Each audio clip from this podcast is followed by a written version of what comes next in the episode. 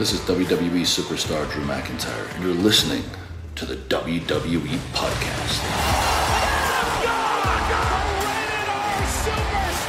The champ is The one that everybody wants, me. Becky Lynch is going to WrestleMania. Claymore, Claymore. Austin 316 says I just whipped your ass. Is my idol. You're gonna acknowledge me. Welcome back, guys, to another week of Rampage Roundup. I think we're sticking with that for right now. I thought it was wrestling roundup. Wait, wrestling rampage. As you can see, I brought Matt Tomasetti back this week because he was good last week, and apparently you guys liked him. He knows more about wrestling than me. He's a wrestling whisperer. Well, thank you, Mary Grater, host of the uh, the Rampage Roundup. Still a working title. It's still a working title. Got to find you some music. Got to find you a title for this podcast. But uh, that being said, I've been asked back for another week, which is I, I would say flattering, flattering, but um, at the same time, I never in 10 million years I would have guessed that the sun would have burned out and consumed the earth before I ever was asked onto a wrestling podcast. But then here we are in the year 2021.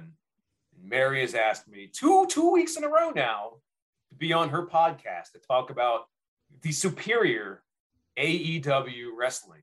And here we are, and I'm I'm very excited. I'm thankful. I'm thankful. Thank you, Mary. Thanks. I'm back. Thanks, You, Mary. you see how he's doing this coy thing right now? He's actually much better than he he acts. Matt Purcell, the the lovely leader of uh, WWE podcast unofficial, was saying that we had good chemistry and that people liked you, and that's because you make stupid things and make me laugh, and you're the wrestling whisperer. And don't sell yourself short, Matthew. I am the whisperer. You are. Let the audience know that I know exactly what is in store for professional wrestling. So Uh, how was is- your week in professional wrestling? Because I try, I apologize to listeners about this getting up late because last night I was I was actually falling asleep during Rampage because I was very tired. I've had a long week, and I mentioned to Matt, um, it was probably because I watched SmackDown beforehand and I clocked out at 37 minutes. So here's the new gimmick is that I'm going to turn into SmackDown every week and see how long I can last. And this past week, it was 37 minutes. You know what came on the screen that made me turn off and go back to Daredevil? Because I'm rewatching Daredevil right now in preparation for uh, Spider Man the- No Way the Home. Marvel's Daredevil, the current Netflix series you're referring. to. Yes, the, What the was it? old Netflix series, which is superior to almost every. I know this is a wrestling podcast. I'm going to be a nerd for for Okay. comics right now. Right. The most superior, the line, and we've had these debates because we were both comic people. The bar Yes. for all TV show comic book shows. I know you are a big fan of the boys. I am too, but Daredevil season two is the bar. That's it. Apex. The Apex. Apex. I will agree with that as well. But you know what, Mayor?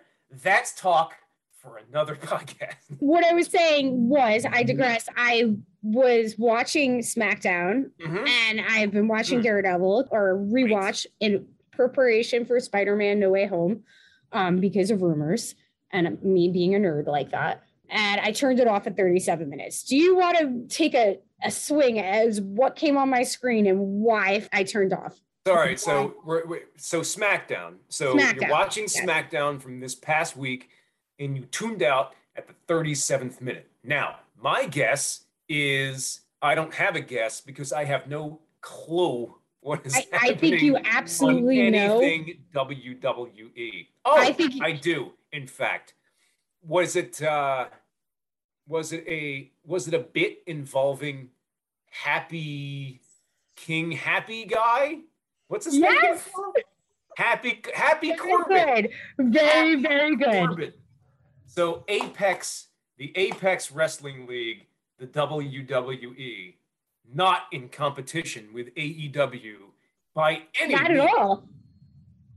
um, broke you, broke you, broke your spirit at the 37 minute mark because of a uh, very how would you call it? Uh, strange storyline or predictable storyline? Here's my thing, WWE... like not to get off AEW, but this is the thing with with WWE. Yes, WWE wants to be mainstream so bad, so they they do all these things that have to do with mainstream media and try to you know like the original WrestleManias. Like that's why they were such a big deal. They had Cyndi Lauper there. They integrated MTV and stuff like that. But at the time, they were current. Vince McMahon watches something and it'll be five years removed. And he'll be like, oh, that'll get the kids. So it's like the whole Logan Paul bringing that guy in. He hasn't been, the guy is a piece of crap, one. But two, he hasn't been relevant in like four years, but he's been on WWE TV in the last year. So my theory is, is that it was uh, movie night at the McMahon Mansion, McMansion, and they watched Swingers, which was relevant in 1998, and they were like, "Yo, that's what we should do with Baron Corbin. We're gonna make him a swinger character who's like in the casino and stuff, and give him an annoying sidekick."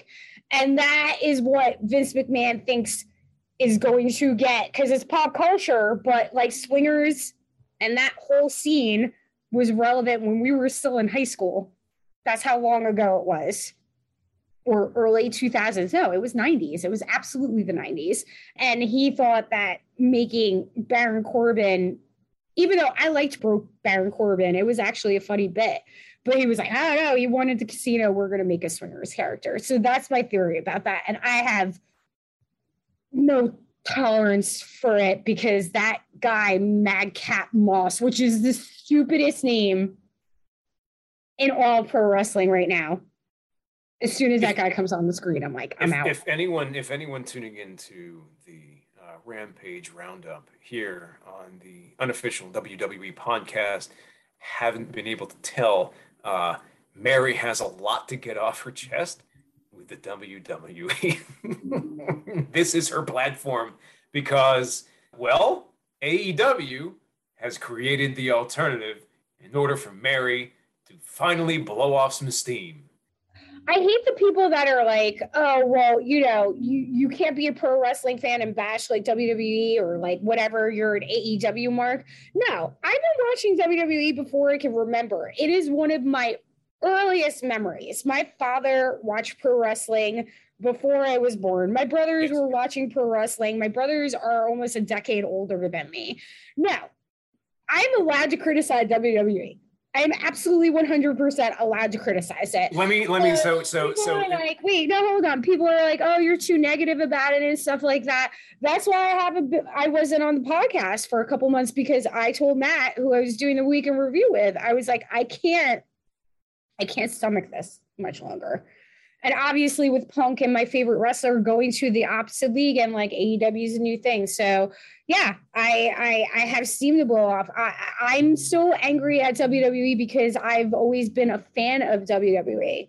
That's always been my home, and the fact that it's unwatchable right now, and even the Roman Reigns stuff, which is good, is getting stale because they refuse to mix it up. Like this Roman Reigns narrative, he's better as a heel. He's fantastic, but it's the same narrative that we need to make Roman the stature, like the pinnacle, and nobody else can have anything going on, and nobody cares. So if Roman gets injured or Roman gets signed to do a movie or something, who do you have?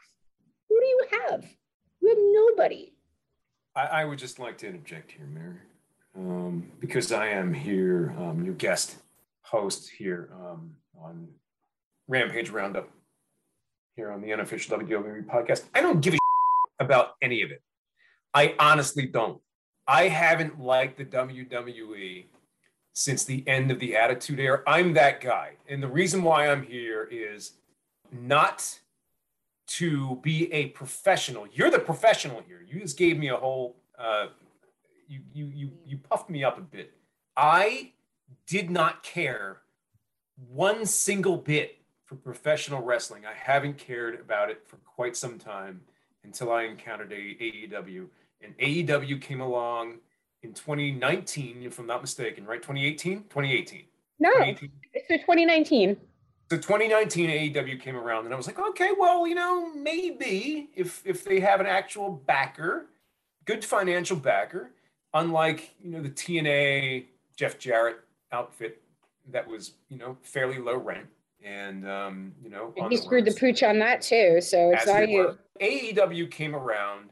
To me, I was always curious because I, you know, I was a huge pro wrestling fan back in the mid to late 90s, along with everybody else. Of course, as a kid, I loved Hulk Hogan and the Ultimate Warrior and Andre the Giant, and I got to see all of my my heroes um, at the Spectrum down in Philadelphia when I was growing up as a kid. My dad brought me to my first professional wrestling match, but I was a fan of wrestling up until wrestling started to get kind of bad after the Attitude Era and after the WWE bought everything up, and nothing ever came of the merger between the companies.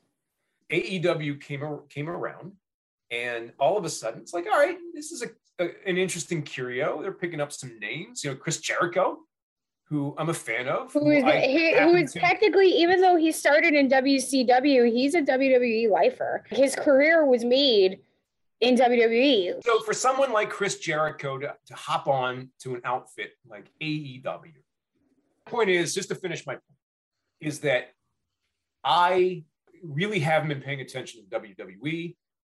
You have. I've completely detached from professional wrestling up until AEW, and I don't want to, you know, make it seem like oh I've been on with AEW since the very beginning. Certainly not. I have not. It, it took me uh, to it took you actually to sit me down like we're going to watch that that pay-per-view we're going to watch all out and you know this is after cm punk who you're a huge fan of if anyone on this podcast doesn't know mary is a cm punk mark uh, through and through and uh, she would like for him to be uh, her husband but yes, he's my future ex-husband. I don't. I. I- mean, I, all respect to AJ. I mean, Yeah, she's so got a so lot. let's just but- let's i'm just trying to map out like I, i'm not coming on to this podcast acting like i know what i'm talking about all i'm saying is that this has inspired a joy in professional wrestling that i have not experienced since uh, 2001 this is 20 years later and i'm enjoying this i've been watching it every week i like the talent it is incredible to me. And so, you know, the WWE, I don't care. I, I just don't care for what the WWE is doing at all. I don't think what I've seen, I sat down, you know, you and I were hanging out not too long ago, and we watched Survivor Series, and I did not think it was good. There was an It entire bit an entire bit sponsored by Pizza Hut that was utterly aggressively embarrassing to watch. Um, Yeah. You can say the main event was very good with Roman Reigns and blah blah blah, but I just don't care. But that you can't bank a company on one person, and they've done that for so long. if anyone listening to this is teed off, I guess, by the fact that Mary is downplaying her experience watching the WWE, well, this is probably not going to be the podcast. this is probably not going to be the podcast for you. We are here to talk AEW, man. And this week's uh, Rampage uh, on Friday, last night, as the time of we we were recording this, AEW's Rampage had three key matches, which I thought were all fairly good. Just But to again- wrap up what we were talking about, we always have the discussion about how you didn't watch WCW before, like you know the war, uh, like you weren't even watching it during the wars. when No, I couldn't. I know I didn't really. I didn't care about WCW until the NWO became word of mouth. When people were like, "No, you know, you maybe think you need to start watching pro wrestling. Tune in to WCW because they're doing some wild." And yeah, around the time that NWO, for those of you who are listening to this, who might be of age, who are watching WCW back in the day, that was pretty wild and dynamic television. I remember tuning in to the first time and catching WCW because, again, I had not been watching professional wrestling since I was probably a little kid. And now I'm a teenager, I'm in high school, and you know, watching the, the number two, what was always kind of the number two to WWF or WWE, WCW, doing something so intensely weird and surprising that it was it was it became must watch television. And it became not just about the wrestling but it was like this is straight up entertaining to watch and you didn't know what was going to happen week after week and you could say that you know maybe there wasn't a whole lot of good wrestling going on or anything like that because you know you basically had 13 to 15 guys coming out at random uh, random intervals and interrupting a match or something like that. But it was like surprising. It was exciting. It was strange, and it felt it felt good. It was good TV, genuine. And when you had, you know, talent who came up like Raven, and you had, you know, oh well, Benoit was still a thing back then before you know, Ric Flair. I mean, all these guys were, were like I the, the the people who I the wrestlers who I really didn't care about suddenly I cared about, and it was very exciting to watch. And of course, obviously, then things that polarity changes, and the WWE starts taking the heat away from WCW with when Stone. Oh yeah, my point was was that like we always talk about this and i i bring up my dad a lot with wrestling because that's where i started watching wrestling. It's literally the only thing that me and my brothers had a bond of because they were so much older than me we all watched wrestling together. My father when all that was stuff was going in the 90s he stopped watching wwe he was like f vince mcmahon he hates vince mcmahon jr my dad was an old school vince mcmahon senior and he just was like this is all garbage. And stuff. And at the time you know we're like ah oh, yeah yeah. And, and he's right. Like at the end of the day my dad called that guy being a hack. And i'm not again i'm gonna get i'm gonna get so much heat for this. We also talk about how vince kind of Kramered his way into all his success. The only thing that is original Vince McMahon that was a success was The Undertaker. And it was because he was doing all this campy stuff at the time. And my father was like, no, this isn't wrestling. So I was watching WCW. Like I knew about Sting. I knew about the Four Horsemen. I knew who Steve Austin was before Steve Austin was. The Hollywood Blondes was like my favorite tag team when I was a kid. I remember Austin being the TV champ for like four years. And I remember watching it with my dad and being like, he's still champ. Like it was crazy. And when I bring these things up to you, you're like, I don't know about that. And it's just weird. So, in retrospect, coming full circle, like my dad criticizing Vince McMahon so much, and my dad, before he passed away, would still turn in for like Undertaker stuff. Like if it was a special thing, he would watch WrestleMania you know, but he like stopped watching wrestling because as soon as Vince McMahon took over everything after Senior died, my, going into the 90s and going into the Attitude Era and all that stuff. I mean, my, obviously, my dad's a different generation, so he wouldn't understand the Attitude Era things.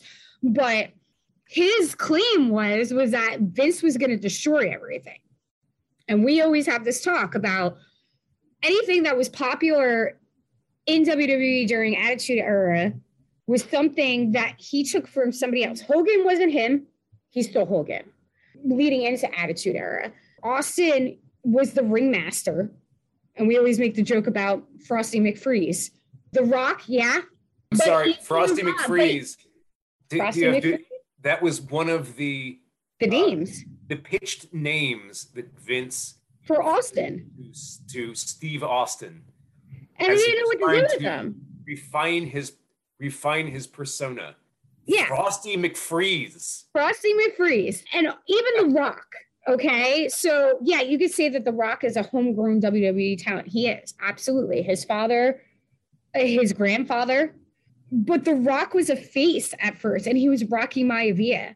And it took the crowd turning on him to become what he was. That was not a Vince McMahon idea. That was something that was forced. And that's why it was so upsetting or or weird when Roman Reigns came out and obviously he's part of the same family as his cousin and you're forcing Reigns as a face and he's getting booed the same way The Rock was when The Rock debuted as a face and it was like this is like not rocket science. Turn the guy. And they do it and it took a pandemic and I don't know what it was. I know we've been all over the place but my point is is that my father was right about Vince McMahon. And it's really, really funny because at the time, growing up as a kid, I was like, Dad, you don't know what you're talking about. But my dad was right because everything that we've talked about, like talking about Vince McMahon and, and how WWE got big, if it wasn't for Stone Cold taking over his character, if it wasn't for the curtain call, if it wasn't for all that stuff that happened with Shawn Michaels and Scott Hall and Kevin Nash going to WCW, all that stuff, WCW would have won. Steve Austin saved that whole thing. And that was not because that was Vince's creation. That was Steve Austin being like, no, I'm not going to be Frosty McFreeze. I'm not going to be the ringmaster.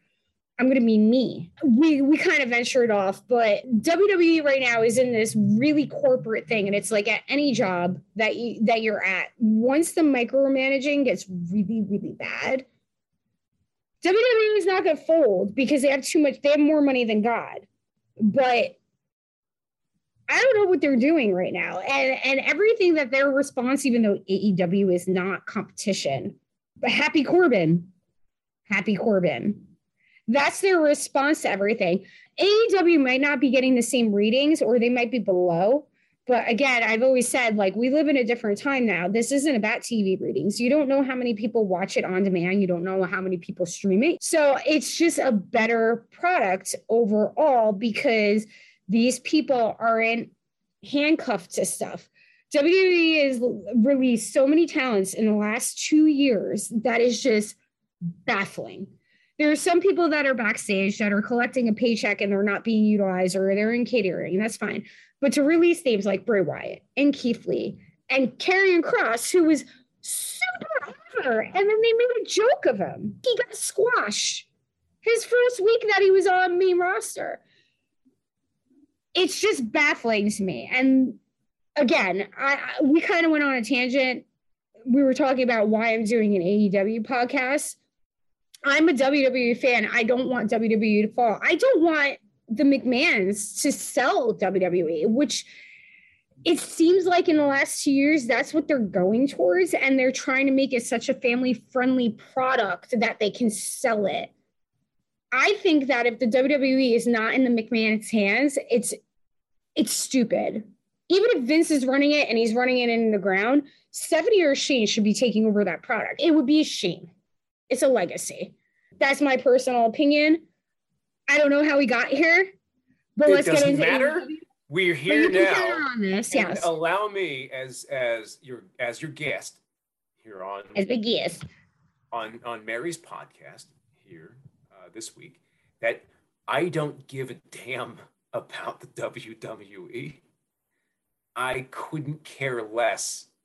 The what I care about when it comes to professional wrestling at this point, me, me, a former fan of wrestling, is that AEW has caught my attention and that I genuinely enjoy the product. I am tuning in every week and I feel like, for the most part, and again, coming as a non fan, non professional, professional wrestling observer, let's say, I feel like every week you're getting a pay per view level experience. And I'm being absolutely honest about that. I mean, and with that's every fair. with every match, with every match, certainly not. No. Okay, because you're focused But on the wrestling and it's not I am so much because color. it's, it is yes. impressive. It's incredibly fun. And, This is that, why that- we need to get that was my point. That was why I brought up WCW. And- is that if you get into- actually listen to me, before the Attitude Era actually happened, and the Attitude Era was actually a response because WCW was putting out a better product, professional wrestling wise, than WWE was at the time because WWE was a bunch of characters. It was, and that's why the Undertaker was a Kramer thing, as you like to say. Yes, he's a, that is that is the only thing that Vince can put in his hat. But it was because he was making Bumblebee tag teams and a repo man. And he just was like, oh, we're going to have a guy that's like in a morgue. I remember watching Undertaker on WCW as me, Mark Callous, and being with Paul Heyman and being in the Dangerous Alliance. And this is stuff that you don't even know what I'm talking about right now because you're like, ah, oh, WCW. But WCW was putting out a WCW was putting out a better product than WWE was at the time. And that's why my father started watching. We were watching both, but he started focusing on WCW because it was just better wrestling pure wise and it had flair and it had sting and it had all these guys and it had pillman and it had all these things. Now when the attitude era came over and wcw was was killing wwe up until the rock and and austin broke which was by mistake it wasn't because of vince mcmahon booking. It was because the Kliq did something stupid and the only fall guy was Triple H. Triple H was supposed to win that King of the Ring, and everybody seems to forget that Triple H was supposed to win that King of the Ring that Austin won. Austin was not booked to win that. If Austin didn't win that, we would have never gotten Austin 316. We would never gotten anything. And it would have been Triple H, who, again, in retrospect now, I respect him more as a wrestler, but at the time, it's the, he he was riding Shawn Michaels' coattails. He's always been riding his coattails. He's never been Shawn Michaels. Shawn Michaels is one of the greatest of all time. I will never. I was always a Rockers fan. I always loved him. But it's kind of the same thing. So if you're not paying attention to AEW right now because you're so in, you know, WWE is the product, it is the brand, it is the bar. You're kind of being like what you were at the time being like, oh, WCW, I don't really, I don't, you know, it's NWA, it's old school. Oh, but WWE, flashy lights. But I digress. So this is where I get upset about people coming after me and being like, you're just bashing WWE to bash WWE. I'm not. I want WWE to be good. When there is competition, you get the best products out of everybody. Their response currently to AEW is subpar. And I can't see that anybody backstage with all the releases and stuff like that are like, okay, yeah, I'm sure they're trying. Nobody has the balls to step up to Vince McMahon. The boat has sailed. WWE is kind of in the position right now where they weren't taking WCW seriously at the time. My feeling was from that era that the WCW lost the thread and for such a strong storyline they had going with the NWO. They didn't know how, and you can maybe maybe you can blame this on Hulk Hogan since he was. I am going to blame it on Hulk Hogan. You know, the only reason I'm going to blame it on Hulk Hogan to cut know. you off before you even say anything is just because you mentioned Chris Jericho. Okay, and Chris Jericho was the face of AEW for a while, even though Cody kind of stabilized it. But Chris Jericho, in my opinion, when he when he finally retires, I think he's the greatest of all time. I'm shaking my head. I know you are. And because people Jericho. say, okay, so people say Mount Rushmore of wrestling. I you love know. Jericho. I love Chris Jericho. Okay, they say Hogan and Flair and The Rock or The Undertaker or Vince McMahon, and that's fine. And I, I don't necessarily agree with Those disagree with it. Steve Austin. Uh, and Austin, yes, I'm. I'm not necessarily disagreeing with it, and this is this is the problem and the fight I get in with people all the time. Hulk Hogan put wrestling on the map. Absolutely deserves to be on the Mount Rushmore. Okay, he made it mainstream, but Hulk Hogan would never be at the level that Austin is, and Ric Flair, who technically and betterly on a mic than Hulk Hogan was. Hogan has five moves and same gimmick every time he did a promo. Flair was beyond his time. I think that Ric Flair is the greatest of all time. What I'm saying is with Chris Jericho, Chris Jericho constantly reinvents himself and he's still good on the mic and he can still go in the ring and he's not this huge guy. Chris Jericho has done more for wrestling bringing attention to the smaller wrestlers Because Chris Jericho is a cruiserweight. It, it, at the end of the day, that is how he came. So the whole thing that when you brought up Chris Jericho being the face, Chris Jericho was in WCW and he was a cruiserweight, and they had a cruiserweight division, like you said, with Benoit and Malenko and Eddie Guerrero and all this stuff.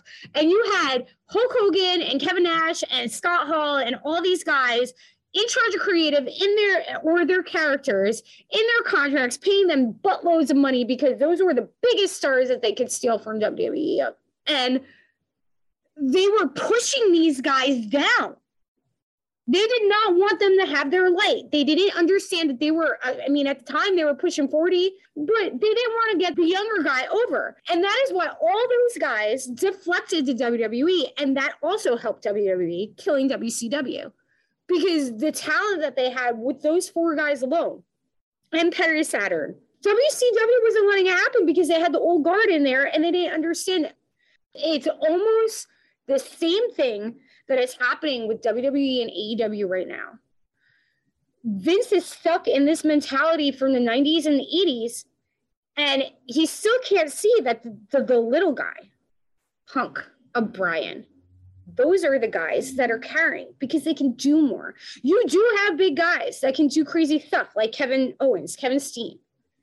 But if you are not going to develop younger talent and smaller guys because you have a vision in your head that you think that a professional wrestler, and we already broke through this block in the 90s that proved that Chris Jericho, Chris Jericho's debut in WWE was one of the biggest debuts ever. And this was a cruiserweight. This was a small dude. He's already go, in my opinion, like Chris Jericho, I love CM Punk. Chris Jericho is always going to be a better wrestler than CM Punk. There's there's no if you're taking all the aspects to make a goat, Chris Jericho at the end of the day is going to be the greatest of all time. Austin's career was cut short. Rock left, but they still couldn't do the crap that Chris Jericho could do. And I'm done with my rant. Hot take. we haven't gotten to AEW. There is supposed to be a structure to this podcast this week, and we have gone horribly off the rails. But yes. that being said, that and one of those segments was going to be hot takes. And if uh, I'm not mistaken, that is a that hot is a take. I know there's a lot of people online that agree with me about Chris Jericho. The guy is hilarious on commentary. He can still cut a promo. He still can go in the ring. And I just there's a lot of there's a lot of similarities right now where WWE is acting like, oh, they're not competition, but they're not responding to it. You can only do kid stuff so much. You can only do kid stuff so much. And that's the thing that, that troubles me about WWE right is that it feels like kid stuff. And I understand that there will be people who are listening to this, if you made it this deep into this podcast, who would take umbrage with that. It just, it's not, WWE is not a product for me. AEW has taken has taken the reins, uh, has has fully. It's it's caught my hackles, man. It picked up where I left off as a fan of professional wrestling back in 2001, and that's what I love about this league. Uh, I, that's what I love about what they're doing. That's why I love almost all of the uh, the wrestlers uh, in this league, and I, I'm kind of I'm ashamed that I wasn't fully on board when Brodie Lee uh, was still alive because I was I was simply I was like a casual. I check in from time to time. It's like let's see what let's see what the upstarts are doing. And I remember thinking that Brodie Lee. I was like I didn't know who that guy was. I didn't watch WWE. I barely knew who what was the organization he was part of? WWE. What was it? Hey, what was that? What was the organization? What was the family? The Wyatt family. The Wyatt family. With Wyatt, Bray Wyatt, right? which you uh, have Bray, always Bray Wyatt, about Bray it, Wyatt. but and Brody Lee was part of. So I I wasn't watching any of that, and when when I tuned in from time to time, I you know flip over to to watch uh, uh to, to see what a what that strange upstart wrestling league was doing saw this big, tall guy with this big beard. He kind of looked like, you know, Daniel Plainview from uh, There Will Be Blood. only supercharged with a huge beard, and he was terrifying. He was a scary looking guy, and I was like, yeah, this is somebody who's got a lot of uh, a lot of a lot of charisma. And like Luke Harper, I mean Brodie Lee, I mean he could move for a big guy. He was great. And then you had, of course, you had Jericho, who's a part of this thing. I was like, maybe I should be watching this. I didn't get into it up until uh, very recently. But what I've been watching since all uh, all in has been phenomenal, and that's why I am watching it every week, and that's why Mary has has invited me here. All right, so let's dive into Rampage last night. we night. need to get into the meat of this plate. meat, the meat of the podcast. Meat Um, so. Rampage last night. So the first match. we- Rampage last night, which another great showing in my opinion. I, I don't have many criticisms because I enjoy I enjoy this league so much. The night kicked off with one known and one unknown. I am not very familiar with Tony Nese, uh, but of course TNT champion Sammy Guevara. I told you last night, Tony Nese was in WWE. Um, he was on the 205 product, which is still a thing. I thought they canceled it, but apparently it's still a thing. He's a cruiserweight. Anyway, great guy, solid wrestler. Um, but you were like, I don't know who this guy is. And I was like, no, oh, I didn't. I was like this. The he kind. I figured you thought he was a Tony UFC Nese is- fighter it- I figured Tony Nese was kind of like another jobber. Or Um, an MMA guy. You said that to me at one point. I did because he he actually Tony Nese is built like Ken Shamrock was in his heyday in the uh, UFC, the old ye olden days. Uh, he is a large dude. He is cut. Um, I had, and it just doesn't kind of. He looks like too shredded for a professional wrestler. Sort of like. I mean, have like you seen Mr. Finn. Balor? Like, that's a stupid thing. Like, Finn Like, Balor right. has never eaten a carb Finn in his Balor, life. or or for that matter, uh, uh, uh, Mr. Ass. At like fucking 60 years old, yeah. uh, of the Gunn Club. I keep calling him Mr. Ass. I'm sorry, I can't. Call he is him. Mr. Ass. I'm an ass man. Bam, Uh, bam. Billy Gunn is also at his age chiseled out of rock. To go back to Tony Nese, um, very big dude. So I, I didn't know exactly what what his background was. Um, an awesome match.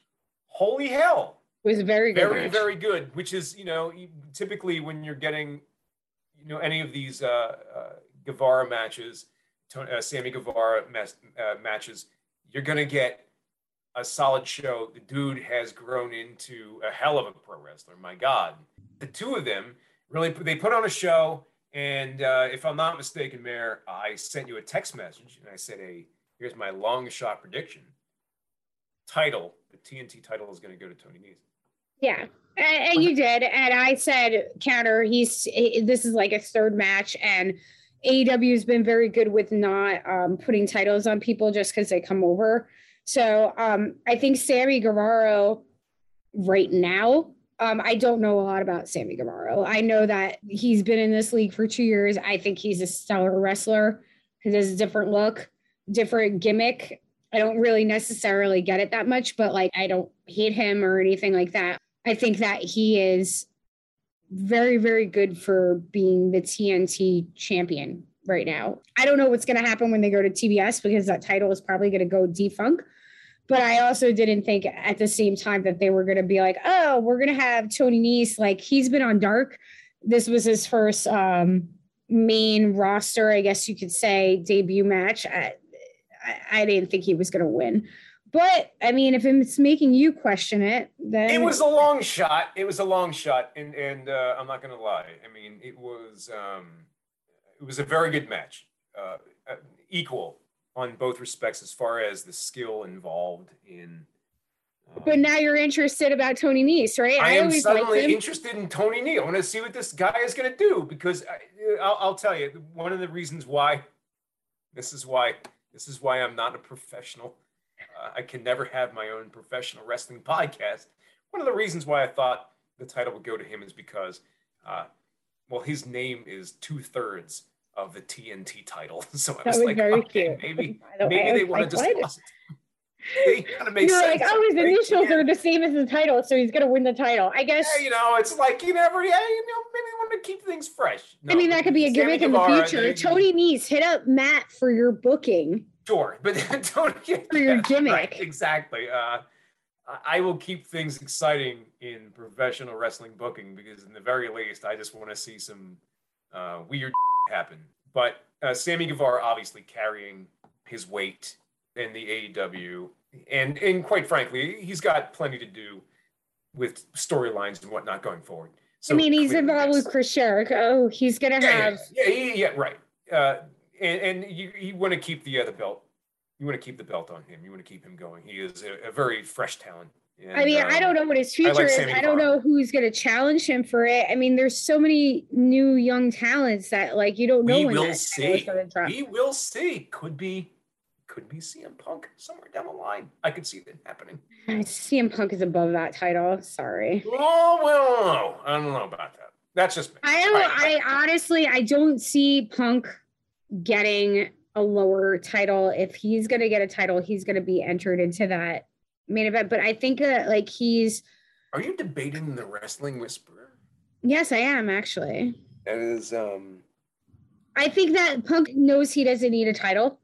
And when he's going to go to a title, it's going to be for the main thing. But I think that Daniel Bryan is more on that course right now than Punk is. I don't know if Punk is working the gimmick of the old man really, really well, or he hasn't wrestled in seven years. Um, his match on Dynamite this past week was great. Um, but at the same time, I still don't know if he's still kicking off rust or if it's just he's working this gimmick where he's like, I'm the old dude and I'm putting over younger guys. And I think he's doing that just because, despite people thinking that like he's a complete and utter douche, which he might be, I think he like really takes value in the old school mentality of putting younger talent over him. He knows that he's an established name. And even if he's on a winning streak, he's still undefeated. I think that the matches that he does have, he's making these guys look great. The guy that he wrestled on Wednesday it was a great match. The guy looked like he was going to beat him, and then the end, Punk, you know, stole it. I don't know what the long term booking is for him.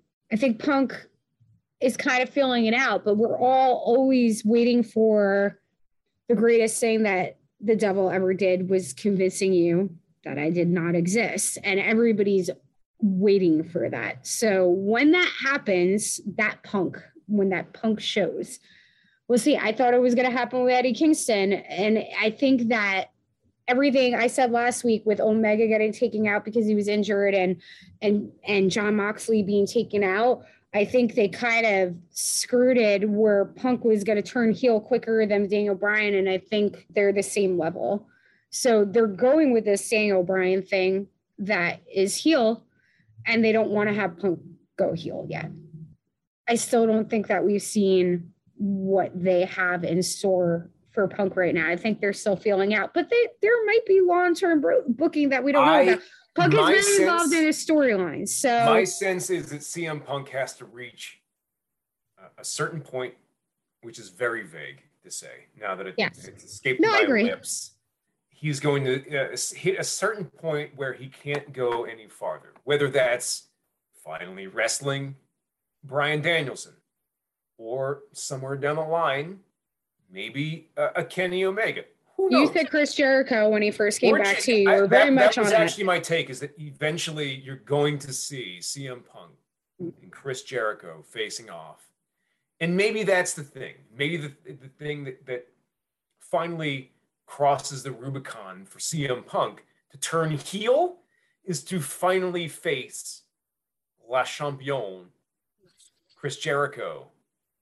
That could be the, that could be it. There's going to be a limit to CM Punk's climb, right? At this point now, crowd is still enamored with him. Who doesn't love to see CM Punk? He's the old guy. It's, it's, it's wonderful. opinion, It- was- it's this was- very much for people who were watching wrestling at the time when he had his huge run in WWE. It's like oh comfort because we all knew back then how good he was. I mean, I've showed you old matches before he got to WWE. He was good then. But I think you're right. I mean, you were very, very adamant about the Jericho thing, and I was like, "Oh, well, they did the Jericho thing in WWE, No, but they, but they did it WWE wise. I think there could have been it. a lot more that they could have done it if it wasn't PG. What they've done in WWE doesn't mean anything. The. Jericho Punk program was It's great. It was just recycled stuff. It doesn't matter. You can't look at it in the same sense of, you know, the comic book world, for instance. There is no theme that has carried on for years. Eventually, CM Punk is going to face off against Bryan Danielson, And I think that's going to be more interesting than it actually is going to be versus. Jericho. absolutely Because CM Bryan Punk- and, and Punk's CM Punk history is- with being the independents, like what I'm trying to say to you is that Punk and Bryan were that door for WWE to start signing independent wrestlers. CM And Punk before- is going to, to finish my thought, CM Punk will eventually face off against Chris Jericho. It's going to happen. Doesn't matter what's happened in the past in WWE, none of it matters. It's going to happen in AEW because it's a different dynamic in AEW. It's No, exciting, it's awesome. And eventually, yes, CM Punk is going to reach a ceiling that he can't continue to achieve. And he is going to turn heel, and then the entire script is going to be rewritten. Yeah. So yes, we wanted to talk about, even though this is a Rampage um, review show, about CM Punk and MJF on Wednesday night. So before Matt, I, I know you have opinions about it, uh, and we are both MJF fans. I'm, I'm not saying I'm not. I think he is a very good heel. He does the old school thing where he stays in character outside of wrestling things that was weak sauce from MJF this week. Like calling him PG Punk and whatever he was talking about was terrible. And I just don't know. I was there's this guy that I talked to on Twitter, um, True God, who is awesome. He tweets a lot, but he has he has a good wrestling brain. We talk a lot about this stuff. We DM each other all the time. And he was just like, I think Punk burned him last week. And I think that's what happened. I think the previous week, MJF came out and it was great, and Punk burned him really bad.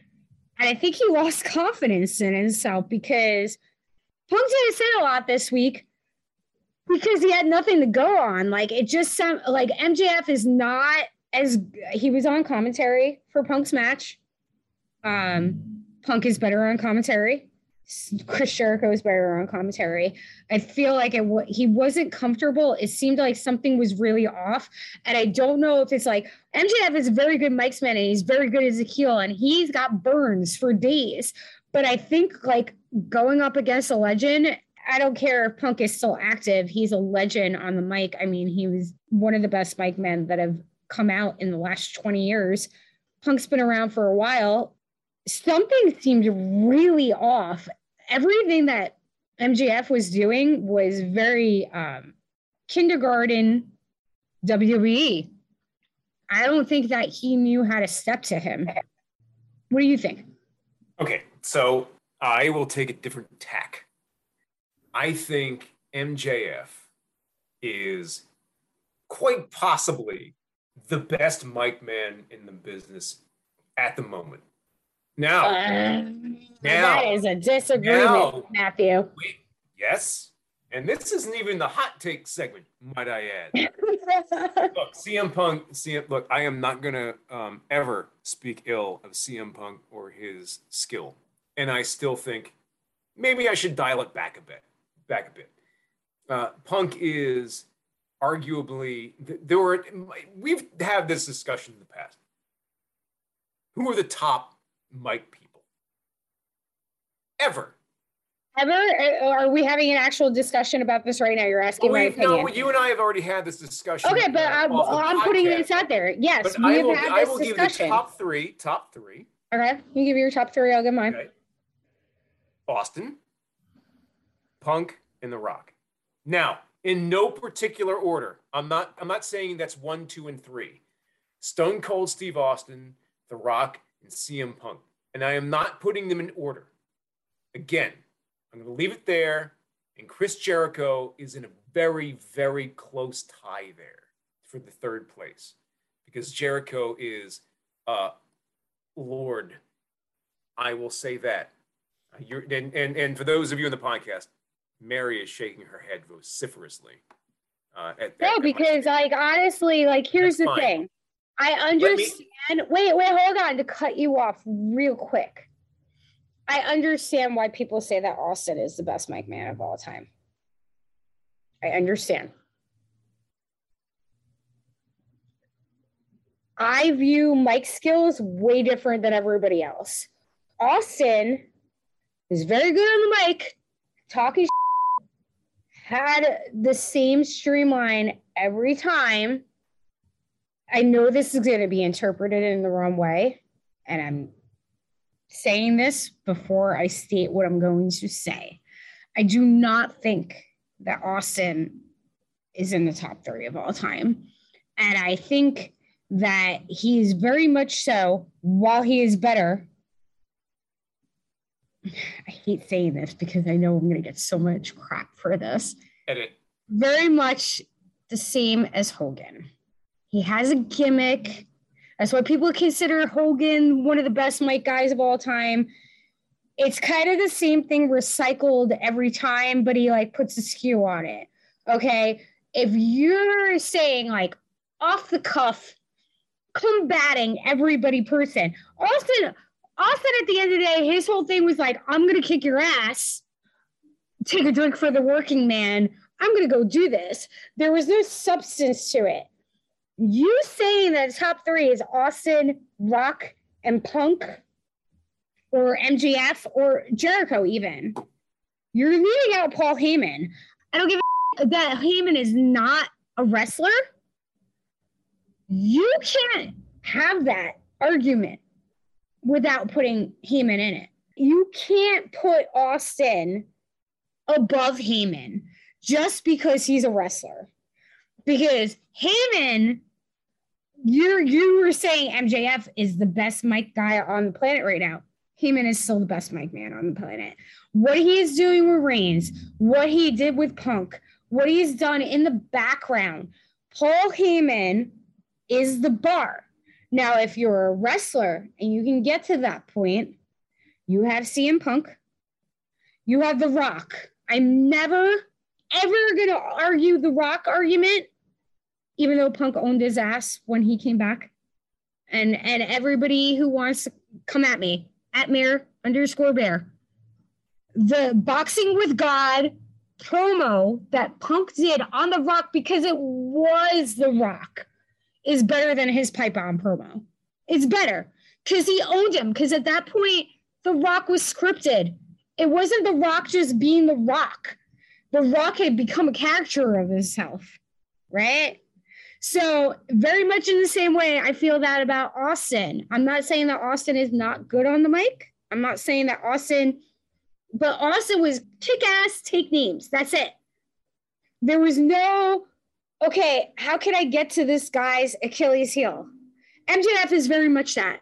I think that MJF is fantastic it's something that we haven't seen in a long time. But on Wednesday, I don't know if Punk scared him the week before and he felt intimidated by his elders. What he gave on Wednesday, and Punk had nothing to work with it, and Punk still owned him. That you saying MJ, he is, he's one of the best, mic, but he's still very young. Now it's my turn, Mayor, because right, this is at no turn. point in this discussion did you ever mention that we have to include those who were technically not wrestlers. Now, I mean, we're state- all the time. You well, have let me to state for the right because not for nothing, but Vince McMahon himself. Yes, I was just about to say amazing, that. I was amazing absolutely just to say that. We Vince are not McMahon talking in about- his heyday on the mic in the Attitude Era was one of the best promo guys ever. I, I'm Now- like, now- I, I'm now- not going to deny that. I understood that you wanted to include everyone, including managers or or hype men or what have you, then I may have amended my. We're not talking about that because yes, Mary, I happen to be a Paul Heyman man. I'm a Paul Heyman I- gal, so I am a Philadelphia guy. I am from Southern New Jersey. I am a core ECW fan. I love ECW. I love Paul Heyman. Heyman has always been a god as far as wrestling has gone and on, on the mic. There are very few. There's a reason why they put Paul Heyman next to Brock Lesnar because people who can't achieve, they don't have the skills on the stick, as they say. They put Paul Heyman in because Heyman can carry that weight. He can carry that load. He's just that good. Paul Heyman is just that good. That being said, we're not talking about any of that. I'm talking about the current. Okay? But In, in my in my top three, I said it. I said it before. I'm gonna say it again. My top three personal: The Rock, Stone Cold Steve Austin, and CM Punk. okay. And Now, like just that to not off before you go into your tangent. That's nothing to shake your your sick at. You putting CM Punk in the same bundle as Austin and Rock is huge. Let Go me on. finish. Okay, thank you. In no particular order, The Rock, CM Punk, Stone Cold Steve Austin. So here you have in 2021, CM Punk has returned to professional wrestling. And yes, eventually you're not going to be the top guy anymore. And I'm certainly not s- stating that CM Punk has uh, lost a step on the mic because I don't really think he hasn't. I don't think he has. At the I same don't think time, he showed his he's cards also yet. not he's also not in the role where he can achieve the type of heights that he achieved during his championship reign in the very very bad years of of WWE. And so here you have someone with like MJF, okay, who doesn't really even wrestle a whole lot. I mean, he does, And he's And okay. and he's okay. But his achievement is clearly on that microphone. So, who's the other mic guy who's currently at the level that you want to achieve as a young wrestler? That person is going to be CM Punk. And what did I say at the beginning when CM Punk came in? And, and I, I started to, to get familiar with who MJF was, right? Because again, I'm still in a, a learning phase. I'm still getting to know all the wrestlers in, in AEW, and I think you are as well for the most point.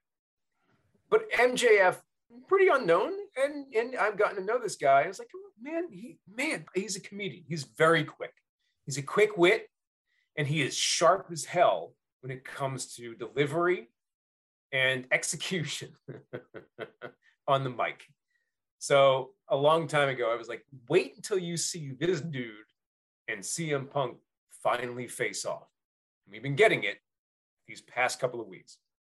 And so you're right. Wednesday This was past- weak, man. Here's the thing. Here's the thing. Here's the thing about uh, that that promo the two of them cut. First off, Punk just comes off of a, a pretty solid match. You know, he obviously he wins. You know, it, it's it's intense. And MJF is on the uh, on commentary, and clearly, you know what's going to happen in this regard. They're gonna they're both going to face off on the mic. MJF is super good at getting real, you know, he skirts that line, right? He's almost like he's like kind of like the Deadpool of the league in a in a way. It's like uh, you know, getting a bit personal, uh, breaking kayfabe. Just kind of skate uh, skirting that line. He's very, very good. His crystal meth line was very good. I'll give him that. Right. You know, uh, what, what are you gonna what are you what are you gonna take shots at uh, at CM Punk for? Well, Well, he's straight edge. He's he's an insomniac. He doesn't get a lot of sleep. He's got horrible bags under his eyes. He's 43, right? 42, 43. 43 He just years turned old. 43. He just turned 43 and it shows in some of his performances. Now, I would argue that CM Punk is playing up to that role. I think he's playing the role of like, you know, The I have elder. been in, I have been doing this. I've been out for seven years in my early 40s. Um, and this is gassing me. But he's still winning the matches because he's just that tough. And I love that. I mean, he's CM if that's an angle, if that's the angle, he is selling it incredibly well. And if it's not, Punk is still building up to the point where he is uh, athletically able to really put on a show. I think he's still great. I really do. I'm enjoying the hell out of this. That being said, MJF, who is arguably the best mic man in AEW, with the exception of CM Punk, the exception of Chris Jericho. You can only pull so much material. They did 20, almost nearly 20, 20 minutes of content in uh, last Wednesday's when they finally faced off, mic to mic.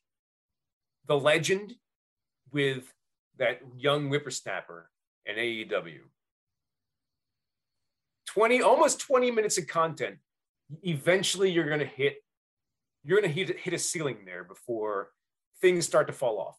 And yes, you, you mentioned that promo started to get, it was like, It felt very WWE. it was very, it was a little, It was very getting a little- WWE. You're pulling little- at He was reaching. There was a lot of reaching going on. Yeah, what you're like, oh, now, I would say, I would Punk. say, And it's just like, sure, I would say, what are you doing? I would say, here's the thing, Mayor. Maybe you're viewing it as a, a, a longtime wrestling fan. Me, I love this and I'm eating it up. I, the, the dog thing, all of it's kind of like weird, but you're still forgetting that MJF, there is nothing redeemable about his character. He is the heel of heels. There are no bigger heels, I feel. And you can No, put, they, you're right you in that put- aspect. I you agree. Can put, you can put the Young Bucks, you can put FTR into that equation, any heel you want. No one, no one on that roster achieves heel status like MJF, and he does it with absolute So okay, that's Perfection. that's and That's so fine. and so and so what you might consider to be uh, an undesirable or, or less than uh, it didn't really stick the mark the arrow didn't stick the mark i thought it was great and i can't wait to see Okay. the two of them face off and that's my okay. So why did it feel so off though? That's that's what I'm saying. You're hyping him up so much, and I'm not disagreeing with you. he's very very But good very good. Okay, for you. But to quote, even though I haven't watched the show, if you step to the king, you best not miss. That whole promo, Punk didn't know what to do with it. So you're hyping this guy up so much. I feel, I totally feel everything you're saying. But something happened where he felt that he couldn't, he didn't have any material for him. And doing the PG thing, it just felt very WWE. Like you're bringing up, oh, oh he I was like- in WWE I- I during the PG era. i like It's still the PG era. Blah, blah, i kind of like i kind of like the it, PG it was detrimental, I like I, think, to, to MJF. I really do. I really do. Punk had a match and he struggled. He's doing the old man thing. He's doing the old man Logan thing, which is what I, I compare Punk doing right now. I appreciate the fact that he's trying to put over younger talent and he's very set in that. That's fine. But like you take this MJF program right now, and this is supposed to be one of the best mic guys in the business right now, and I do not disagree with that. I mean, he's fantastic, right? But you take this program and the, the minuscule program that Punk had with Eddie Kingston, and the Eddie Kingston thing is blowing this crap out of the water. Everybody has been waiting for this face off. Everybody. That's what you want. Even before Punk was signed to, to AEW, everybody was like, yo, imagine if like MJF and like Punk like face off on the mic. Yeah. So you finally get this fantasy matchup where you have MJF and, and Punk based on their mic skills alone, what happened? What happened? Because MJF like under deliver. If that was Chris Jericho, which you were saying long term, that was Chris Jericho on the mic with Punk facing off, it would have been stellar. I think that MJF got scared. Sorry, MJF. You can tell me to go F myself. I don't know how they're going to save this at this point. Well, I think the only way that they save this is to close out the story. Eventually, it's going to have to. They're going to wrestle, and um, they're going to have to win? settle. They're going to have to settle. Yeah, settle it. Settle it in the ring. Settle, settle in the ring. But anyway, so we digressed off of Rampage. Moving on. Going back into Rampage. Yes, back to Rampage. This podcast. the topic of this podcast. Jade Cargill versus Janai Kai, who hasn't officially been signed, right. but is um, being trained by Thunder Rosa. The goddess herself, Jade Cargill. Boy, boy, am I a big fan. I mean, I tagged you in the in the podcast last week. I tagged Jade because I said you were such a fanboy. I am a so I this was um your match. Stand for uh for Jade. Oh man. Um, Storm herself, as as we keep saying, because she looks a hell of a lot like Storm. I'm going to let you uh, take this. I'm going to let you take the reins on this one, Mayor, because uh, this was fairly cut and dry. Um, it was I am splash match, with... which we were talking about this before we got on. You didn't know what a squash match was. Somebody who wins something in two minutes and it completely is dominating over a jobber, is as you would say. Ham and egger. Ham and egger. Yes, it was a squash match between Jade Cargill and Janai Kai, who is underneath Thunder Rosa, who Thunder Rosa is facing off against Jade in the quarterfinals for the inaugural TBS uh, Women's Championship title. And we've been going back and forth about this. I thought that the Thunder Rosa match was this week. Obviously, I was wrong. They're, I thought it was this week as well. I actually thought I thought it was this week as well nothing really much to see here. Jade dominated her, uh, crushed her, and grinded her into a powder, which Matt wishes that Jade would do to him on a nightly basis. What was that? If, if, if Jade Cargill needs somebody to mesh into a very fine paste, she can do that. To you. I love you. but at the end of the match, Thunder Rosa and her went after it. Thunder Rosa was on commentary during the match she went down after her student, I guess you could say, um, got squashed by Jade. And they went at it for a little bit. It was a good hype. I I, I always like when the women do the, the angle that the men would normally do, where they have to get pulled apart because the women don't do that much. There was a key phrase um, from my, I believe it was Taz. AEW has had this trend where key rivals will be uh, commentating at the uh, the commentary table, mm-hmm. and at the end of the match, said rival will say, "I've had enough. I can't take any more of this," and they'll throw down the headset and they'll take off to the ring.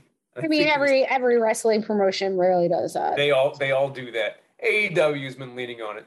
I feel like maybe a little bit too frequently quite frankly. They always uh, have an interference. Yes, it's one. There's the always an interference from the, uh, the the the guest commentator. I believe Taz. I think Taz, as Thunder Rosa took off her headset and took off of the ring to attack Jade uh, Cargill.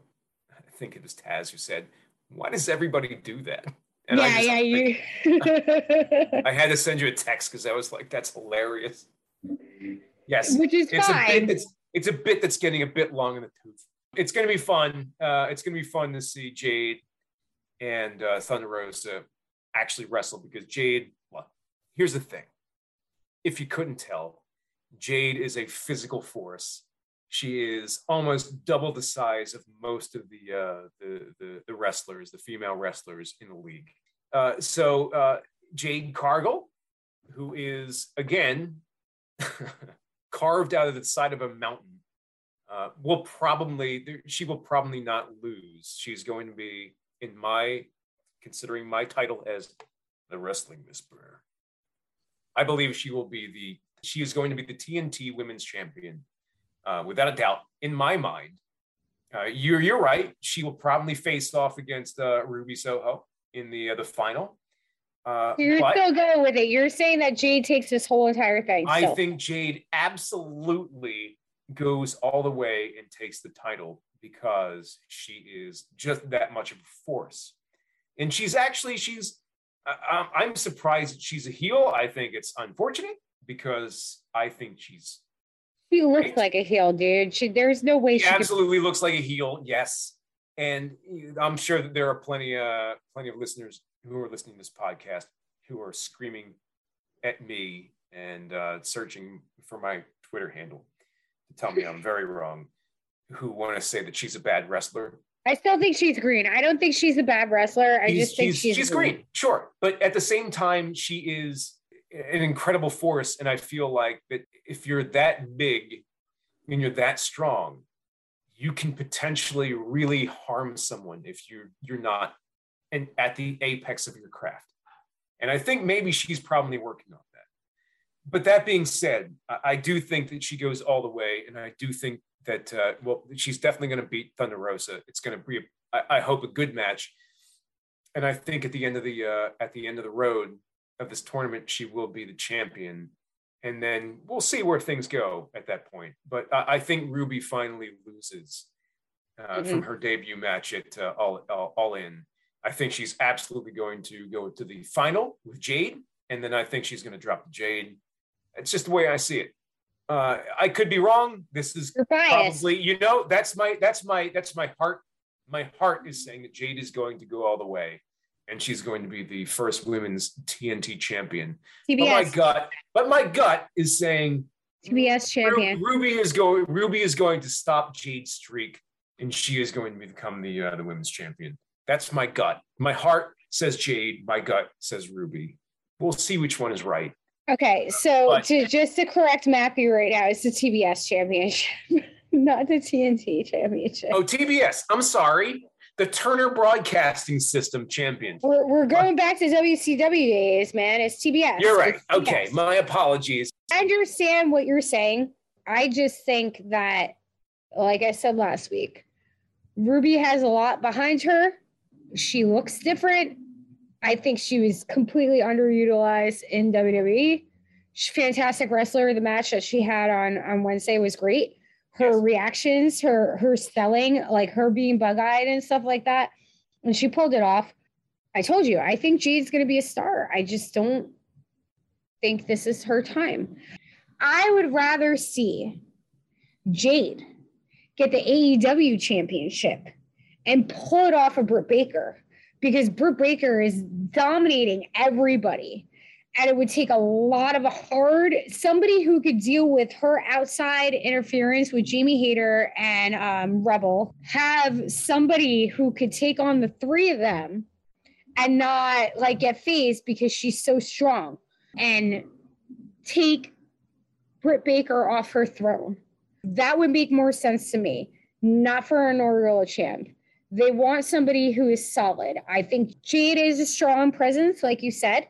Um, she's star, she's beautiful, she's carved out of stone, but she's still very green. I don't think she's a terrible wrestler. I just think that she's still green and she has a lot of power and she hasn't figured out how to navigate that or infiltrate it into her wrestling dynamic. Um, I think she still needs more progress because I don't again, I, I'm very new with AEW people. I don't know what her history is, if she was an independent or if she was just like really starting out and she just got signed to AEW. I don't know that. So I just think that Jade is too green. I don't think she's a bad wrestler. I just think she's too green. And if she if she's not up to par in the ring, and I feel like AEW is focusing on these things where WWE is just based on looks. Like, listen, if Jade was in WWE, she'd be champ right now. She would be the absolutely 100%. 100%. She would be a Nia Jax who, even if she was terrible in the ring, she would be she would be champ based on her look and her strength. It's almost like she is the, the she's she's the most WWE on the AEW roster. I would agree with that. I would Because- absolutely agree with that. and I I talk a big game because um I've am very Biased. You're biased. Um, I am biased because man, I boy, I God, I am. Uh, she's an uh, she's an attractive human being, uh, but she is absolutely one hundred percent.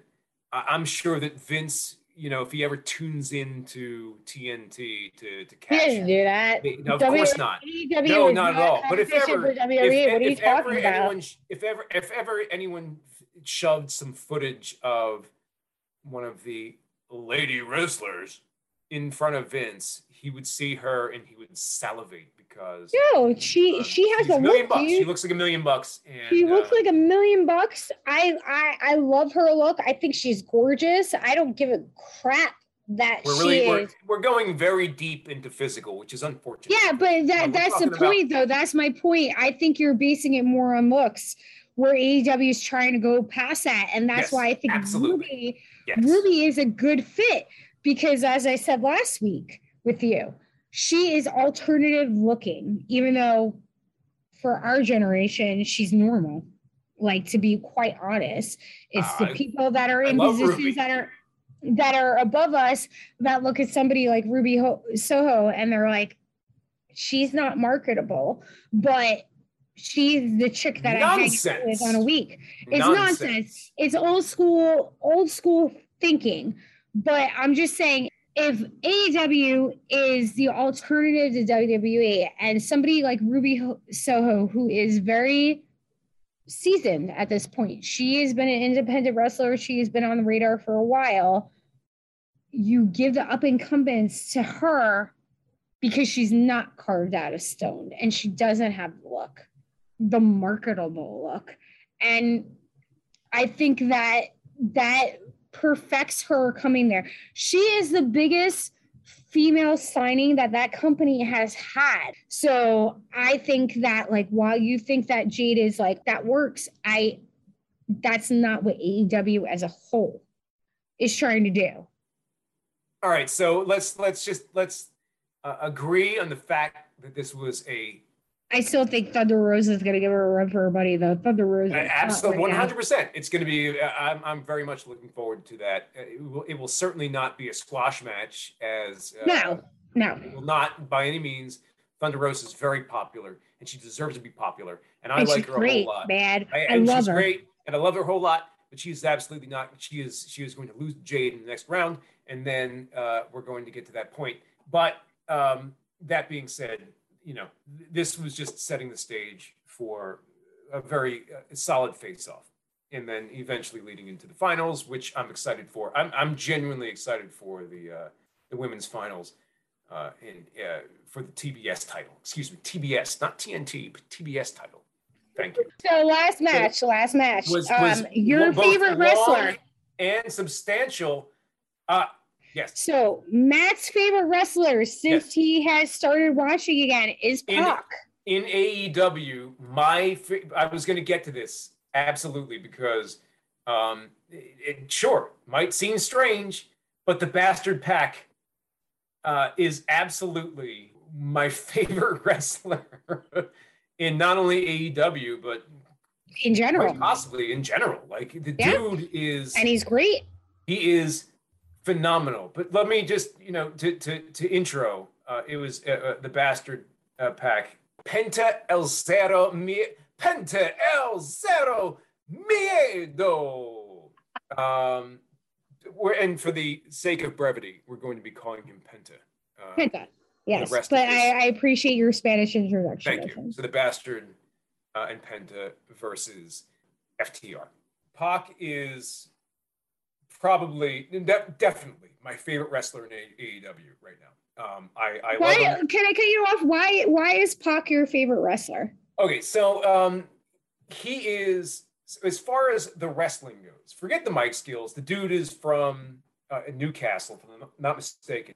Although he's you know cut a couple of promos here and there, and dude has you know he's got his very unique accent from the uh, the northern portion of Ingerland.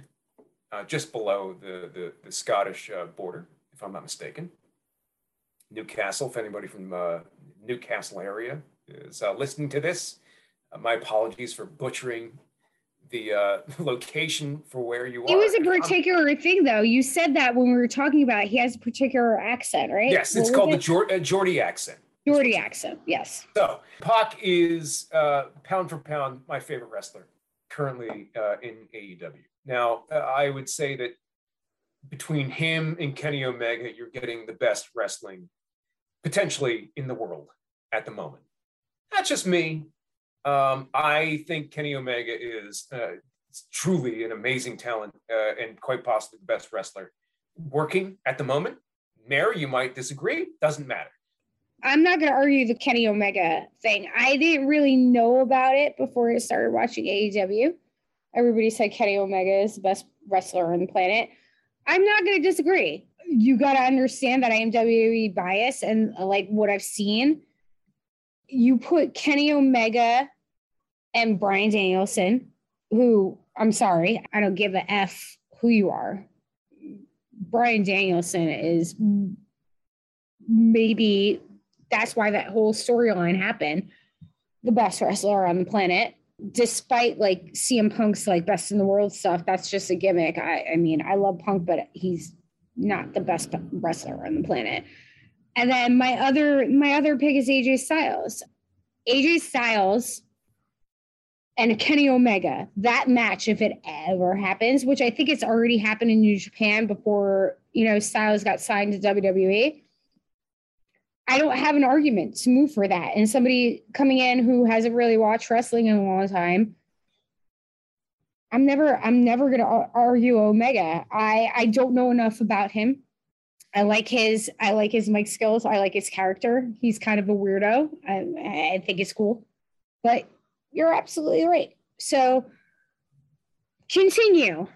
All right, so let, just just to roll the tape back just a bit.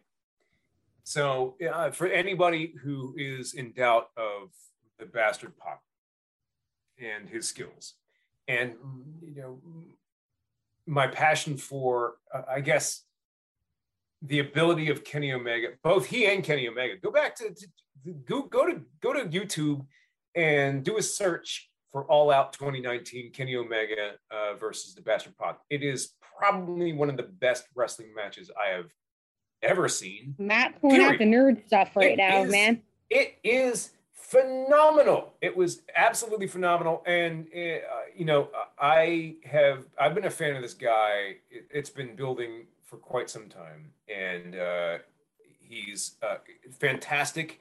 He gives 100% of his ability in every single match. There are certain wrestlers, such as Hangman, Adam Page, uh, such as Kenny Omega, uh, Adam Cole. There are these wrestlers who are putting it all out for every single performance. And you know what? I'd actually put CM Punk on that on that list as well because he really, despite what people might say about his his ability at his current age, what have you, he's putting it all out there. He's Oh, putting Eddie it all out there. Oh, I really also wanna. I also want to give credit to Eddie Kingston because Eddie Kingston absolutely deserves it as well. Because Eddie Kingston, they these are guys who are putting it down on the line and they are giving it their all for every for just a simple televised match. They are really giving like a performance that is pay-per-view grade. And that's where I'm judging a lot of uh, uh, my passion for these wrestlers these days. And and the bastard is every single time that dude comes out, he is laying it down. Not only does he sell it really well when when he takes a bump, but man, he lays it out and he makes you believe it. There are times where it's like he's landing some of the, the kicks and he's landing some of, of his throws, or he's he's jumping off of the uh, the top turnbuckle. It's like holy shit, he's putting his life. This dude is putting his life on the line, and so that leads me to and, and then one of the reasons why I wanted to highlight Pac in this discussion was because this whole angle with he's wearing an eye patch in this uh, this match in Rampage. He's got an eye patch, and the, the the televised angle is that He can't see. Basically, can't he can't. out- he he's can't not. see out of His his eye. equilibrium is off. because because Alistair Black Through blasted the black uh, mist. The mist into his eyes so he can't see. Now, uh, there was a, a moment, and this is me being, I guess, a mark for professional wrestling. But in one of those past matches, I think that that last match between Pac and uh, Andrade El Idolo and Alistair Black and uh, Cody Rhodes. Not Alistair Black, actually. It's, No? no, Am I wrong about that? it's Malachi Black. Have I been saying Alistair the entire time? Yeah, it's fine. It's okay. It's all interchangeable. Tommy End. Tommy End. Let's let, let's like go back to, to Malachi independent. Black, I'm sorry. Malachi Black. I'm getting names mixed up. So Malachi Black, uh, Cody Rhodes, the Bastard Pac, and uh, Andrade, El Idolo. A great matchup. And it seemed like, it actually seemed like Pac got injured at one point. And maybe that's because I just wanted to buy into some plot line, what have you. I don't know. But the dude was laid out in at the end of that match. And um, well, I bought into it. And then all of a sudden, one week later, he's got an eye patch over his eyeball. Now, if he wasn't actually injured, then ultimately what you have is a, a professional wrestler who is having to operate under false pretenses with an eye patch over his eyeball. And uh, if for those of you who, who have not maybe had to wear an eye patch in the past, depth per- perception is greatly reduced when you only have the use of one with one eye. So I can only imagine how difficult it must be for anybody in professional wrestling, let alone any other sport, to have to perform with one eye. So if that I mean, that's eye completely actually, and obviously like it's so like jarring. so if Even if he's not so actually injured, like if you have one thing off, if his eye is injured, actually injured, which I kind of feel like he probably took some damage to the eye, maybe not because of the mist, but because like he took a, a hit in the wrong way and it affected his vision. And he has to have an eye patch on. That sucks. It's terrible, but the dude is, is willing to go out there uh, with an eye patch and, and still perform at an optimal level. If not, and if it's simply a prop to close in the whole storyline between Malachi Black and Pac and uh, everybody else in that that that circle, that plot line they're going with. You're still a wrestler having to achieve the type of performance that you have to achieve with one eyeball. He didn't pull it off in the middle and say, "Hey, look, I'm not actually one-eyed." Now you have to fight me with two. It didn't happen. It was an amazing match. It was a fantastic match. it was a very, very good match. Yeah. I mean, everything, every argument that you have, I that being your favorite wrestler just because he is so talented. And even if this is a gimmick, which it probably is, like his one eye being false, you know, not being able to use it right now.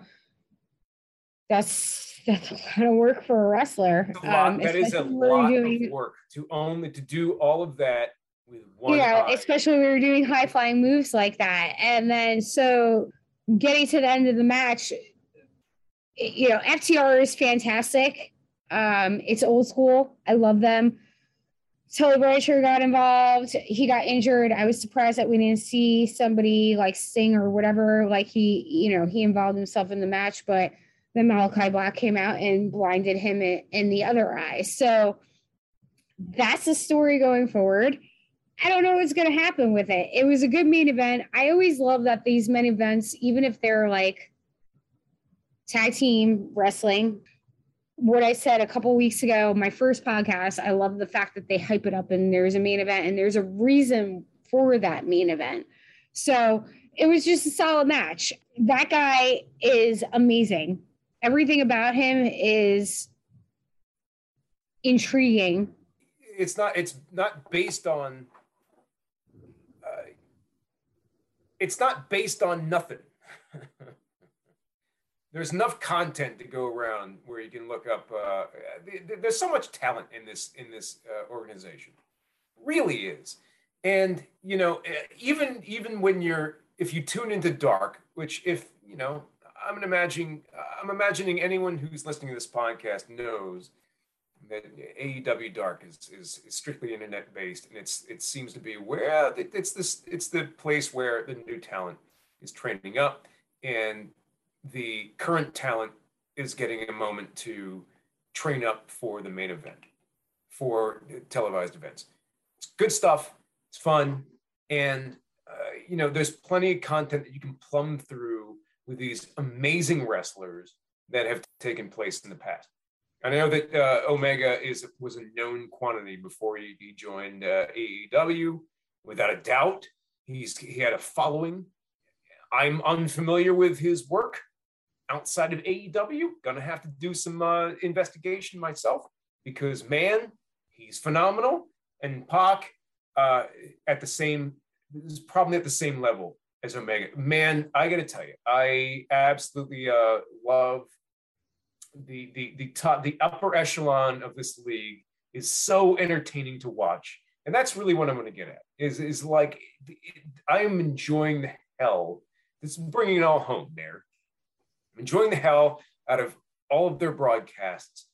Um, there are times where I tune into dark. Maybe I'm I'm sitting at the computer and I want to throw it on YouTube and see what's going on, see some new talent, stuff like that. That's even fun. But these these you know every Wednesday and Friday, man, I am really wholly enjoying professional wrestling that is on the TV, and um, man, it, it's absolutely worth uh, paying attention to because there is not there is simply not one more one game in town anymore. There is competition for WWE, and in my opinion, this is head and shoulders better than the product that uh, WWE. I mean, but that's the, at the end of the day, that's the problem. Is that like you want WWE to step up? The WWE, despite all their releases that they've had in the last two years, they have a lot of talent, and they should be trying to like compete with these people but like because it's an upstart, but they have the backing. I think it's egregious, or I don't know if that's the right word. I'm I'm throwing out words right now. It's just weird that you wouldn't like. I said last week, I had somebody come after me and they're like, "You're just bashing Vince." No, I'm not. I just feel like you should competition makes everything better, right? And they're putting out a solid pocket products and people aren't watching it necessarily right now. But like if it's WWE, I understand that you want to be mainstream, but I feel like the way to be mainstream these days, especially being from where we're from, right? So like before pop like pop culture was a thing but it also started being like kind of sedimented when we were teenagers, right? You need to not be mainstream. Can I right? just interject? Can I just interject here, Mare, for a second? Because I want to point out that honestly, I don't care about the WWE. No, but I understand I that, Matt. No, no, not, I'm not trying to cut you off because you've already said this a million times during this podcast. I understand that you don't care about WWE. I get that. I completely get that. As somebody who has been a loyal WWE fan for 30 years plus, I get it. But to have people be like, oh, you're like, you're an AEW mark or anything, like you're just going to bash everything that WWE is doing, that's not fair. I want WWE to succeed. I want, I, there's so many people that are in that company still, even though their roster is very slim right now. It's just, listen, I'm an old school guy, as I was saying, alluding to when we grew up and when we were teenagers and like mainstream was not cool it was everything that was alternative and that's what's sold and now we are the elders unfortunately i hate saying that like i hate saying that we're the old people in the room we are to an extent. But these this is the product that you sold to us as we were teenagers. We're going to be spending money if we have kids, if we do not. I want WWE to succeed. And I feel like them not taking them seriously, even for a minuscule, is detrimental to their whole product. It's detrimental to, to pro wrestling as a whole. Competition always breeds good things, right? Clearly, you wouldn't get uh, you wouldn't get AEW. You wouldn't get this product if you didn't have WWE, and that's my. But AEW is uh, firing on all cylinders, and WWE is not. In part because the WWE is not. And here's the thing: here we are. We're on an AEW podcast because that's what this is. Granted, it might be on an unofficial WWE podcast uh, company. That's how it started off. Umbrella. But for me, here's the thing, Mare. I understand your uh, perspective.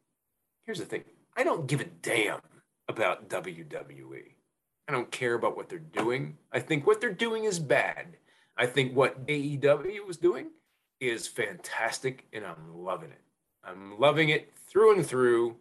And that is uh, really the end of the story don't you think as a whole if you are now getting back into professional wrestling and you're seeing shades of what made you a fan to begin with and anybody like you and me who was born in the early 80s late 70s and grew up on this stuff and saw all this stuff happen with the wrestling wars and stuff like that sure as a person if you're a fan of professional wrestling, and this is why I've been getting like catty with people,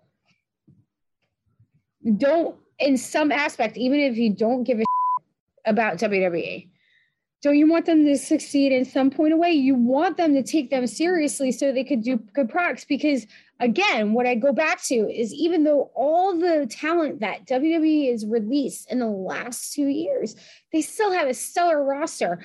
I, I'm trying to remove myself, and you know who I am, and, and we talk about this. You're you're somewhat that, but you know how anti-established I am, and how anti-corporate and all that stuff.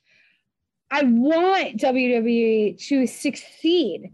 They they hoarded talent because they didn't want another promotion to come up that they would have to compete with.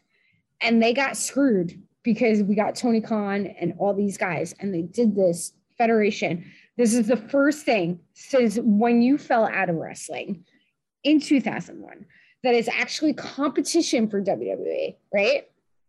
Don't you want, in some aspect, to see the talent you just think the talent on WWE is bad because they're putting out a bad product. It's not bad talent. It's Michael. Understand? Let me let me clarify. So don't you want? Okay, hold on. But don't you want them to kind of succeed in some sort of way? Because then you're like, oh crap, that's going to make AEW better, and that's going to make WWE better. Let me clarify. I don't think that the talent is bad. I think that the product is bad. Recently, just uh, um, a couple hours ago, from when we started recording this, uh, I was on YouTube and um, I saw a podcast or a YouTuber who was interviewing Becky Lynch. And the question to Becky Lynch was Do you view AEW as, as the competition to WWE? And Becky Lynch said, No, they're not I don't view them as competition. I just view them as a different product. And that's, you know, a very valid. That's valid, sure. It might be a bit of a cop out. It's a different thing, without a doubt. But that being said, it's the quality of the thing that I have a problem with. As a fan, or as a casual fan, because I can't call myself the people who are listening to this podcast, who you've lasted this long, they're the fans. Mary, you're a fan of this stuff. I am a casual. I'm a dirty casual. Uh, but that being said, I mean... but that being said, the product is the thing that I have a problem with. It's not the talent. I genuinely believe, and and i'm going to roll it back a bit to the podcast that we released last week that I was a part of, where I said I had a couple of predictions for the, the talent who would eventually cross over in AEW. And that was um, Kevin Owens, Sami Zayn. Sami Zayn. And I actually think that uh, AJ Styles will wind up there as well, despite the fact, you know, his age, what have you, he's probably going to retire, blah, blah, blah. There are, there are, there's talent in WWE that simply feel like they'd be a far, far better fit in AEW. Not because of their talent level, but because the product is bad. The WWE product to me is bad. The product, the AEW product to me is good. And it allows this talent, of which there is substantial amount of talent in the WWE, who would be able to flourish in, in AEW because it's it's forget the, the the pomp and circumstance and forget the glitz and glamour of the WWE. You're getting a distilled version, in my opinion. You're getting a distilled version of the actual sport, the athleticism that these people are capable of. You know, like you don't need the soap opera, you don't need the drama, Oh, you're going to get that. Wrestling is supposed to be dramatic. It's supposed to be. It's a male soap opera. Uh, it, it is literally the male it's soap opera. Circuit, that's what it is. But the, my point is, is like the actual the act is substantially better in AEW. That's just my take, and I'm gonna uh, die on this hill. I truly believe that a lot of the talent that are there, uh, having to work. I don't want to blame everything on Vince McMahon but having to work under the under the umbrella of WWE hinders their ability to truly flourish at what they're very talented at. That's my point. That's it. That's why I enjoy the hell out of this thing. I really do. I'm tuning in every week to you know see where the storylines go and see what characters go where but ultimately, it's like, damn, these guys are bringing it. They are bringing it almost every single so week. it seems like what you're saying is WWE is lazy. And, and I think that is with any corporate structure, um, they're they're the big dogs. I don't want to say lazy because I think that's detriment to the people who. I think they have roadblocks. I think that they have talented people and creative and and Vince is just so out of touch that it becomes a yes man situation and I, it, that's that's what that's why i say the corporate thing i mean everybody like you know like tony khan blah blah blah but he's a fan and um i think at the end of the day like wwe's problem or has been their problem is that they're hiring TV writers and they're trying to be way too mainstream. I feel like that they they could achieve mainstream status like they did when Stone Cold was, you know, hot and Punk was hot. Punk was selling more than Cena. You become mainstream when you're not worried about it. And I think that's the problem, but I also think that WWE like actually needs to recognize that AEW is not a TNA or it's not an ROH. And I think that's a disservice to them. Um, I think the whole NXT crap that has gone down, and I'm not I'm not a huge Triple H fan. I'm really not. Um, but I know that Triple H was doing really good things in NXT. And we're going to see in the next couple of months, like, and at the end of the year, like Gargano and the guys that I was showing you in NXT because Matt wasn't watching any of this stuff. And I was like, oh, we need to watch Gargano versus Ciampa. And you're like, all right, whatever. Phenomenal. Like, Holy Phenomenal. crap. Phenomenal. Phenomenal. Phenomenal matches. So Gargano and Ciampa, the residents of NXT that are still there, I don't know what's going to happen. I think if they were pulled up to main roster on WWE, they have nothing to do with them. Adam Cole, that's They what I have nothing to do. They have nothing for point. them. Imagine, Johnny Gargano, This is, this is, If he's where, not on NXT, he needs to be in AEW because they're not going to know what to do with him. It's the same thing with Adam Cole, you know? so we're going to see in the next couple months how that reels out. And I just think it's a disservice so like, again, not being a huge Triple H fan in general. I think Triple H doesn't get enough credit because Triple H is still, despite what I think about him, he's he he he's in touch.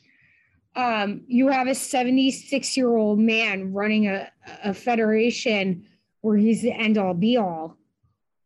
And everybody's like, oh, he has to have a hand in NXT. It was very clear that he didn't because NXT would be NXT 2.0 right now if he was watching it and Trips having a health issue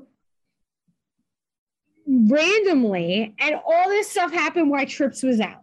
I mean, you don't know exactly what I'm talking about, but like the people that listen to this podcast, if they're wrestling fans, they know exactly what I'm talking about right now. At the end of the day, I want WWE to succeed. That is that is the reason why I watch wrestling. I don't want Vince to kick the bucket. I just want Vince to like no, not be Hulk Hogan, not be Brett Favre. Know your time is up, and let people that are more in tune do your stuff because I think that WWE could be a great product. Well, Mare, you can't keep, you can't teach an old dog with a New massive ego. Here's my thing, because you mentioned this before Gargano and Ciampa. Also, Amazing. some of the some of the most amazing professional wrestling matches that I think you can get, pound for pound, bar none. They are those two guys know how to scrap, and the fact they are WWE product. It's a WWE uh, product. Imagine if they do get called up to the main roster. happening. What's going to happen? I don't think it's happening. I think No, it's probably not going to happen. But imagine, leaving. I think Ciampa is leaving. But imagine who cares? Imagine if they get picked up in AEW. You're going to have those matches with those two guys, not only between the two of them, but mixed up with the rest of that roster and how good it's going to be, how good it can be. And that is that is how bullish I am on AEW as uh, a wrestling league. I truly I believe in it, and uh, sure, does that make me a mark? I guess. No, it doesn't. It just it, it proves the fact that you are somebody that has just come back into the wrestling fold, and you can recognize that if Yes. Ciampa and Gargano are called up to the main roster, they're going to crap the bed.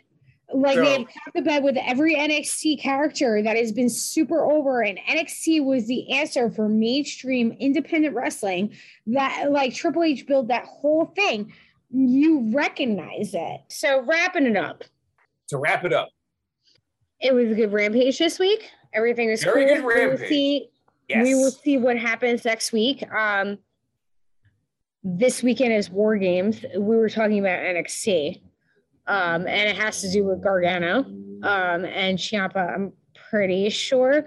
I'm actually going to watch this pay per view. It's going to be the first pay per view for NXT that I've watched in a while, just because I want to see what the new structure is.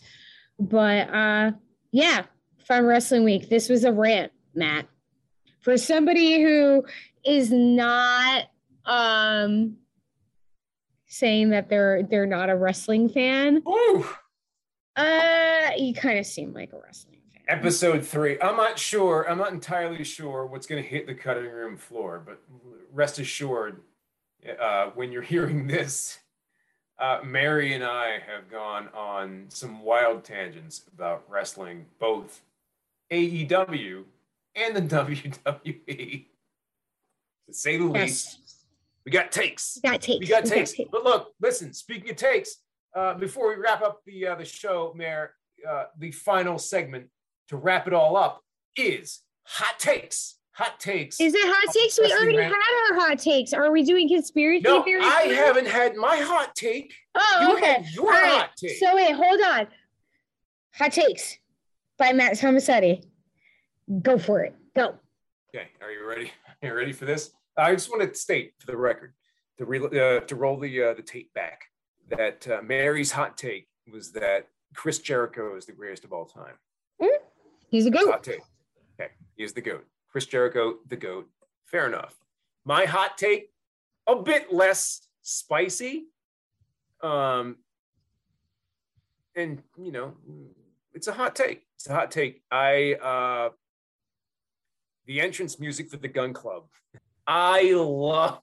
It might be my favorite. Now, I will state that uh, Hangman Adam Page has amazing entrance music. Amazing.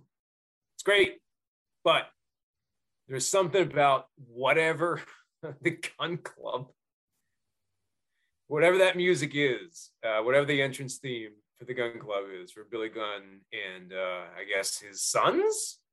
Yes. Apparently those are his kids. I don't know. I'm still waiting, like not to like like overtake your hot take. I'm still waiting for Dolph Ziggler in WWE Sure, to that's show that's up that's you AEW and be and be Billy. Gunn's a, a- You don't adopted get kid. Mary, you don't get two hot takes per episode. I don't care if this is your podcast. No, that was a you already had conspiracy the hot, hot theory. That wasn't a- that wasn't was a hot take. Club. My hot take was the Gunn Club's intro music is the best in AEW. That's my opinion. I love it. I actually want to download it and listen to it. It's pretty good. I might be the only. I might be the only one. I don't know their music enough to know if it's like the best. I, Well, I'm trying. to- I'll send it to you afterward. We- we I think Kenny if we were- Omega's music is the best music. I in love AEW Kenny Omega's because it's. Street Fighter It's and anime and like the whole very- Omega and him very- coming from New Japan it's- and stuff uh, like you know, it's that. New Japan, yeah, blah blah blah. Uh, but, I uh, think that's the best music. I man, there's something about the, the, the Gunn Club. So on that note, follow me on Twitter at Mare M A R E underscore bear B A R E. Not like a bear, bear like naked. I like to make that joke. Um, follow the WWE podcast at wrestling underscore audio. And follow if you would like stupid takes from Matt Tomasetti at Matt of Myth on Twitter. Hopefully, we'll see you next week and it won't as all over the place. Take care. We'll see you next week. Late. Thanks for listening to the WWE Podcast. Don't forget to subscribe on your favorite podcast app so you don't miss a show or head to WWEpodcast.com. And for all of these shows ad-free, head over to patreon.com slash WWE Podcast. Until then, we'll see you next time.